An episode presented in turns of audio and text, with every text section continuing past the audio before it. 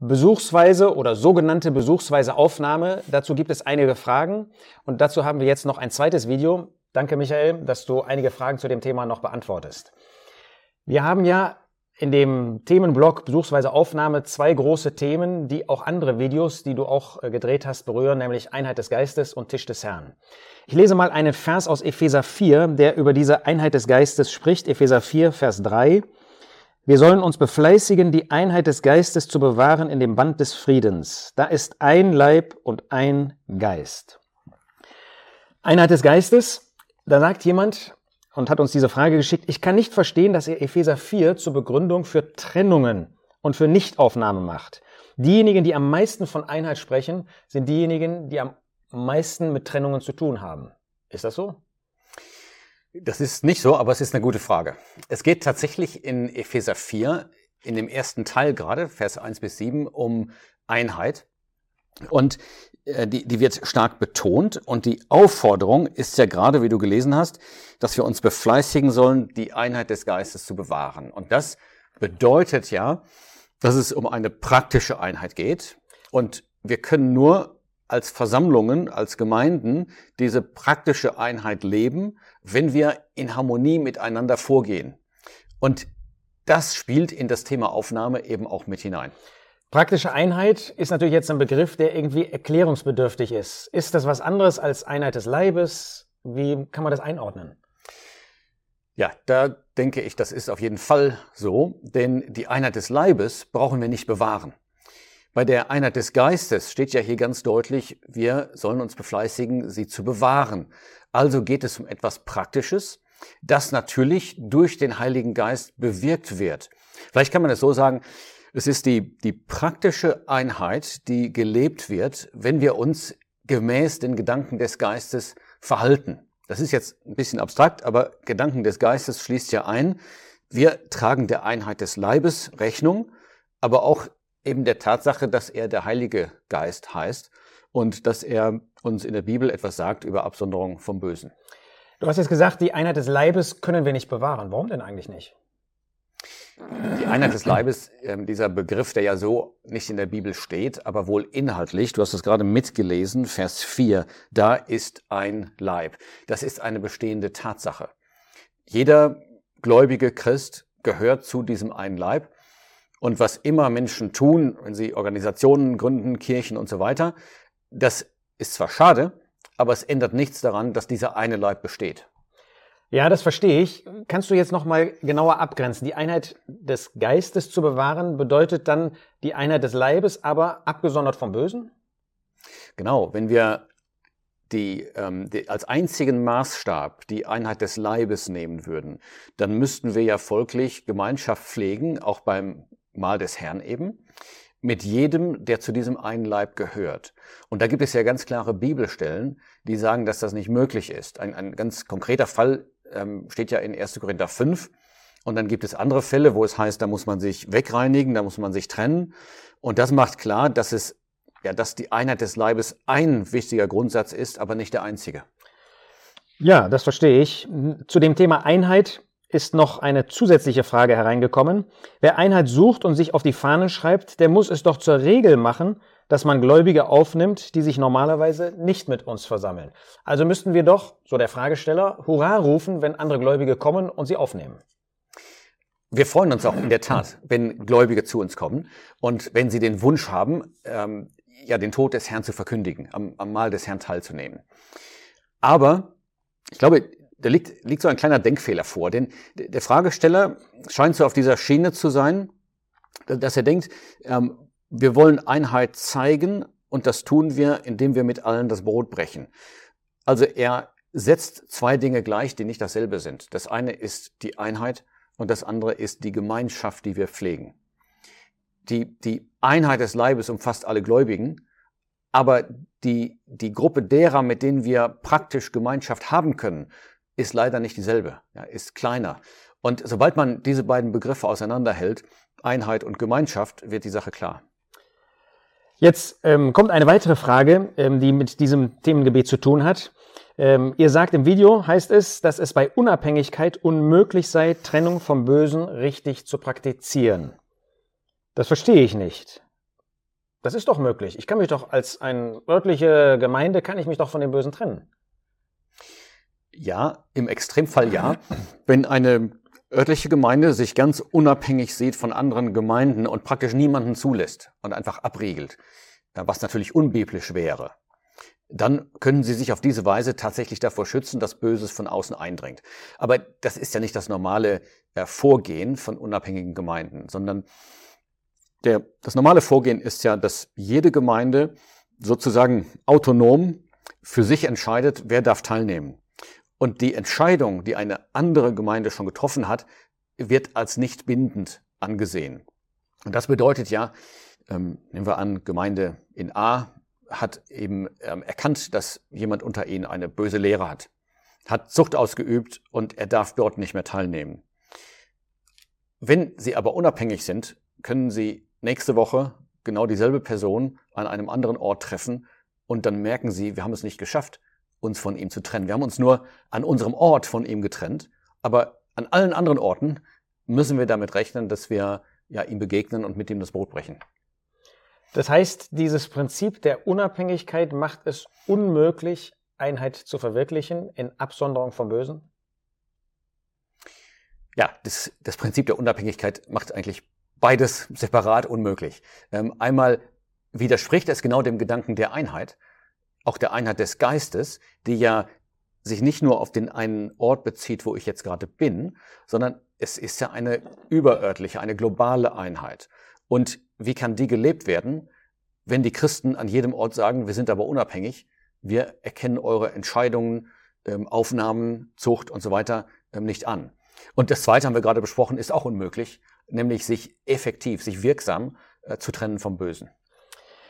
In diesem Zusammenhang ähm, von, von Gemeindearten und von Kriterien wird auch ähm, gelegentlich dieser Ausdruck offen benutzt, offene Grundsätze. Da ist eine Frage gekommen, wird nicht im Zusammenhang mit der Aufnahme von Christen viel zu sehr in Kategorien wie offen oder offene Grundsätzen gedacht, geredet, gesprochen? Ich glaube, da ist etwas dran. Ähm, manchmal wird wirklich offen so als ein Label benutzt, als ein, ein Ausdruck. Wir meinen damit einfach etwas locker oder wir meinen damit, dass eine, eine Gemeinde, eine Versammlung in zu vielen Fällen ähm, aufnimmt. Eigentlich ist das ja ein, ein eher technischer Ausdruck, der damit zu tun hat, dass es eine Gruppe von Gläubigen gegeben hat, ähm, die sogenannten ähm, offenen Brüder. Und das Kennzeichnende an ihnen ist nicht, dass sie in zu vielen Fällen aufnehmen, sondern dass sie eben Unabhängigkeit praktizieren. Sie betrachten örtliche Versammlungen als autonom und voneinander unabhängig. Ähm, ist man denn nur offen, wenn man so will, also nach diesen, diesen ähm, Grundsätzen, nach dieser Vorstellung, äh, wenn man falsch aufnimmt? Äh, nein, ich denke, man könnte am Ort die richtigen Kriterien haben, also moralisch Böses, lehrmäßig Böses, Verbindung, man trennt sich davon. Aber der, der Grundsatz der Offenheit im Sinne von Unabhängigkeit besagt eben gerade, dass ich das Böse, das andere Versammlungen schon erkannt haben und ähm, wo sie den Betreffenden unter Zucht gestellt haben, dass ich diese Entscheidungen ähm, nicht anerkenne. Das heißt, dieser Grundsatz von Offenheit, äh, falscher Offenheit, äh, ist gar nicht nur eine Frage, ob ich jemanden aufnehme oder nicht. Genau, ich könnte sogar super restriktiv sein und sagen, ich nehme niemanden auf. Es wäre trotzdem nicht auf der Grundlage der Einheit. Denn ein Bruder, eine Schwester, der oder die schon aufgenommen worden ist in einer anderen Stadt und uns empfohlen wird, sollte aufgenommen werden. Und wenn ich das nicht tue, weil ich anders darüber denke, dann würde ich diesem Grundsatz der Einheit widersprechen. Okay. Dann gibt es verbunden natürlich mit dieser ähm, Frage der Einheit des Geistes, der Einheit des Leibes, gibt es andere Fragen, die das Thema des Tisches des Herrn betreffen. Tisch des Herrn, das hast du in einem anderen Video ja auch gezeigt, ähm, ist besonders in 1. Äh, in 1. Korinther 10 wird das behandelt, gerade in dem Gegensatz zu dem Tisch der Dämonen. Und da ist ähm, zunächst mal folgende Frage hereingekommen. Ihr sagt, dass besuchsweise Aufnahme eine Ausnahme ist. Das verstehe ich nicht. Haben denn nicht alle Kinder Gottes Platz an dem Tisch des Herrn? Absolut, jedenfalls grundsätzlich. Grundsätzlich hat jedes Kind Gottes einen Platz am Tisch des Herrn.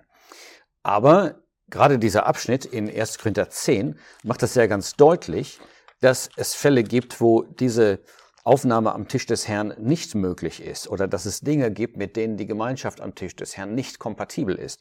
Das steht ja in Vers 21, ihr könnt nicht des Herrn Tisches teilhaftig sein und des Dämonentisches. Sicher ein extremes Beispiel, aber wenn jemand darauf beharren sollte, an diesem Dämonentisch teilzunehmen, wäre das ein Beispiel, wo er, ob er nun Kind Gottes ist oder nicht, wo er nicht aufgenommen werden kann am Tisch des Herrn.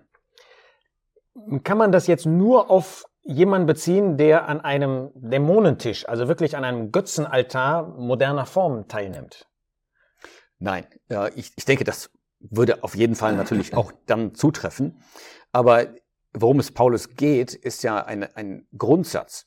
Er arbeitet das ja gerade heraus, dass es immer diese äußere Teilnahme ist, die ausdrückt, ich habe eine innere Gemeinschaft. Ob ich das im Herzen so fühle und glaube, ist eine andere Sache.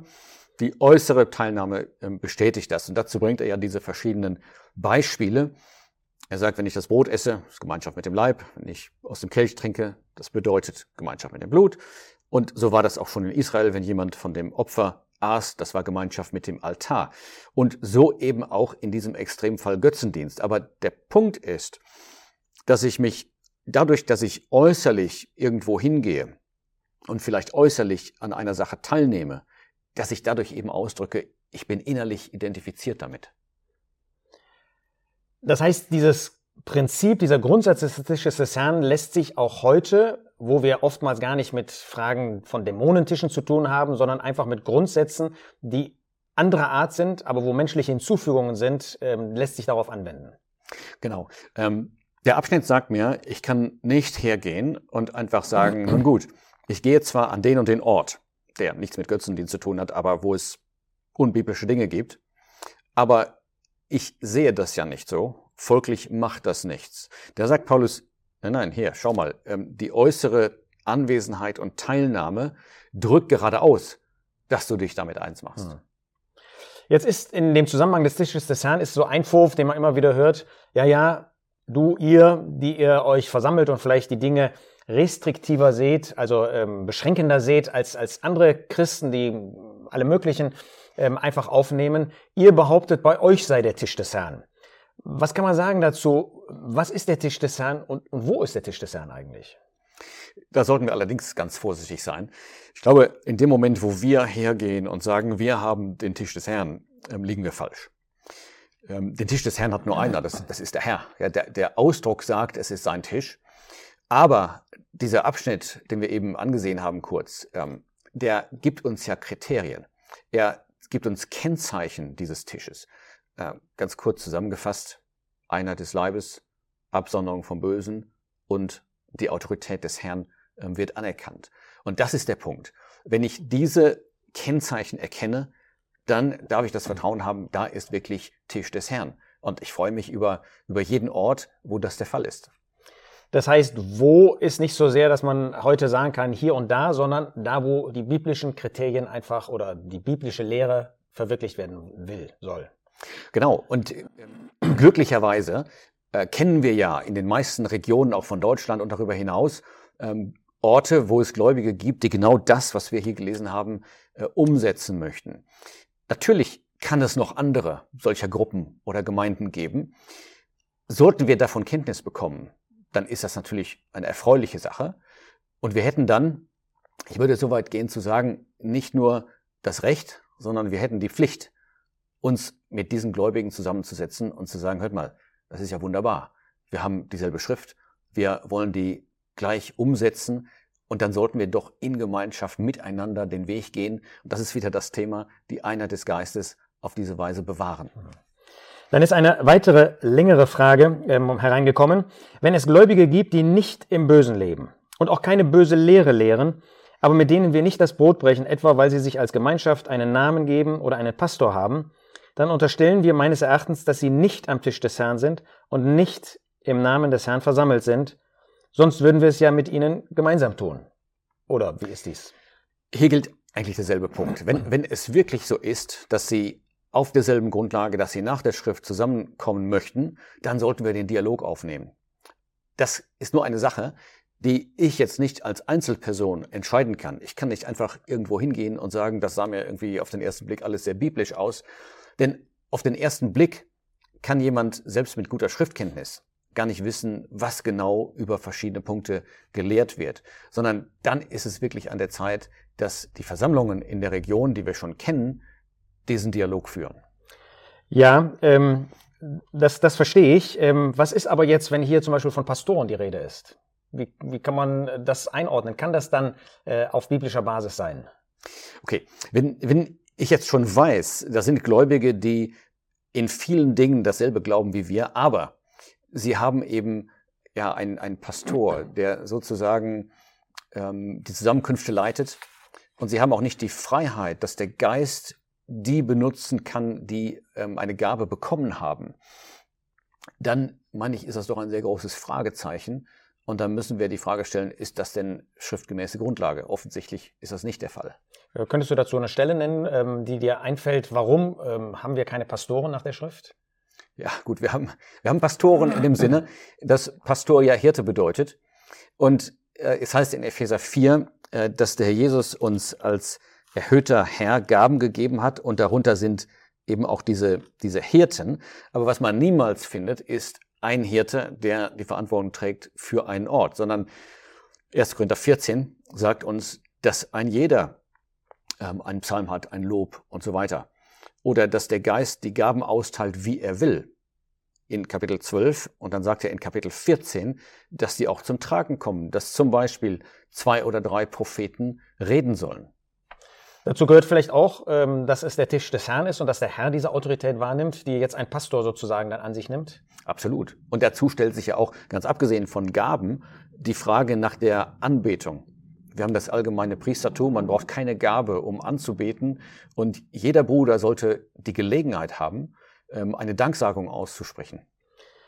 Ja, dann ist ähm, noch ein, eine Frage zu einem Urteil, das wir uns anmaßen. Maßen wir uns nicht ein Urteil als Gläubige über andere Gläubige an, das uns nicht zusteht? Maßen wir uns damit nicht sinngemäß an, wir allein würden uns zum Namen des Herrn versammeln und nur wir würden alle Grundsätze des Wortes verstanden haben und praktizieren? Ich akzeptiere den Punkt, dass Anmaßung äh, gefährlich ist. Und wir sollten ja immer auf der Hut sein, dass wir nicht ähm, uns irgendetwas zuschreiben oder von uns etwas behaupten. Wie oft gesagt wird, ja, wenn wir, wenn wir behaupten, wir wären Philadelphia, dann sind wir nicht weit weg ähm, von Laodicea, wenn wir nicht schon da sind. Das ist diese Selbstzufriedenheit und absolut davor ist zu warnen. Auf der anderen Seite darf man aber auch nicht sagen, wir beurteilen jetzt niemanden mehr, wir können gar nicht wissen, wer zum Namen des Herrn hin versammelt ist.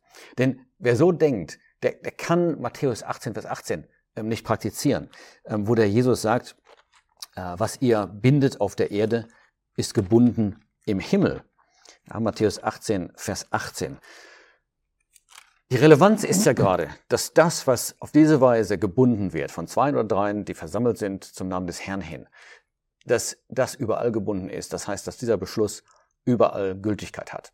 Und wenn ich jetzt diese agnostische Position beziehe und sage, ich weiß gar nicht, wer zum Namen des Herrn versammelt ist, ich kann das nicht beurteilen, das überlasse ich alles dem Herrn, dann weiß ich auch nicht, wessen Beschlüsse ich anerkennen soll nach Matthäus 18, Vers 18. Insofern ist das ein Weg, der, der hört sich sehr ähm, ja, vornehm und bescheiden an und demütig, aber letztendlich kann man dann die Anweisung des Herrn ähm, nicht umsetzen. Gibt es überhaupt jemand, der nicht ein solches Urteil, jedenfalls in extremen Fällen, für sich auch ausspricht oder ausführt? Wie meinst du das? Naja, ähm, es gibt doch keinen, der meint, er geht überall hin. Absolut, absolut. Ja, in diesem Sinne glaube ich, selbst diejenigen, die sagen, ähm, ich möchte das gar nicht beurteilen, die werden schon dennoch beurteilen, indem sie mit den Füßen wählen und sagen, in die und die Gemeinde, ja, wo das und das praktiziert wird, äh, würde ich nie hingehen. Absolut. Und insofern ist es ja auch nur die Frage des Ausmaßes des Urteils, was jemand einem anderen abspricht, letztlich. Absolut. Dann ist noch eine Frage zum Thema Zulassung und Versammlungsverzeichnisse, wie das manchmal genannt wird. Ist es nicht so, dass man in eurem Verzeichnis stehen muss, um am Brotbrechen teilnehmen zu dürfen? Das hat doch eine viel stärkere Bedeutung, als ihr zugeben wollt. Es ist in der Tat nicht so. Es ist natürlich eine, es sind im Grunde genommen einfach zwei Fälle. Der eine Fall ist, jemand kommt aus einer Versammlung, die wir kennen, von der wir wissen, wir haben das Vertrauen, sie sind versammelt zum Namen des Herrn hin. Und wenn von dort jemand kommt mit einer Empfehlung, dann brauchen wir nicht neu prüfen. Das heißt, die Sache ist extrem vereinfacht. Wenn jemand woanders herkommt und wir kennen den Hintergrund nicht, dann sagen wir nicht, der kann auf keinen Fall teilnehmen. Aber wir müssen dann natürlich selber prüfen, denn selbst wenn er mit einem Brief kommt aus der Gemeinde XY, dann stellt sich ja immer noch die Frage, ja, was glaubt denn diese Gemeinde XY? Und da haben wir oft einfach ein, ein Informationsdefizit, weil wir gar nicht so genau wissen, was wird da praktiziert, gelehrt, geglaubt. Insofern ist der Fall schon schwieriger. Aber es wäre absolut falsch zu sagen, nur jemand aus einer Gemeinde, die in einem Verzeichnis steht oder die wir schon kennen, äh, darf teilnehmen. Ist denn ein Verzeichnis verkehrt? Darf man sowas haben? Das Verzeichnis an sich ist natürlich nicht verkehrt. Es ist einfach eine, eine, eine praktische Lösung, die es erleichtert zu reisen und, und Gläubige zu finden. Man darf nur nicht so ein Verzeichnis falsch interpretieren und daraus folgern, wenn eine Gemeinde dann nicht drinsteht, dann kann sie gar nicht am Tisch des Herrn sein oder zum Namen des Herrn ihn versammelt sein. Die Möglichkeit muss man immer offen lassen. Nur wie gesagt, wenn der Verdacht in Anführungszeichen besteht, dann sollte man sich freuen und den Kontakt aufnehmen und die Sache ähm, versuchen klarzustellen. Herzlichen Dank, Michael, für diese Antworten. Das war der zweite Teil unserer Serie, wo wir eure Fragen beantworten zu diesem Thema. Und es gibt noch einen dritten Teil, der sich mit dem Thema Brotbrechen und Aufnahme weiter beschäftigt.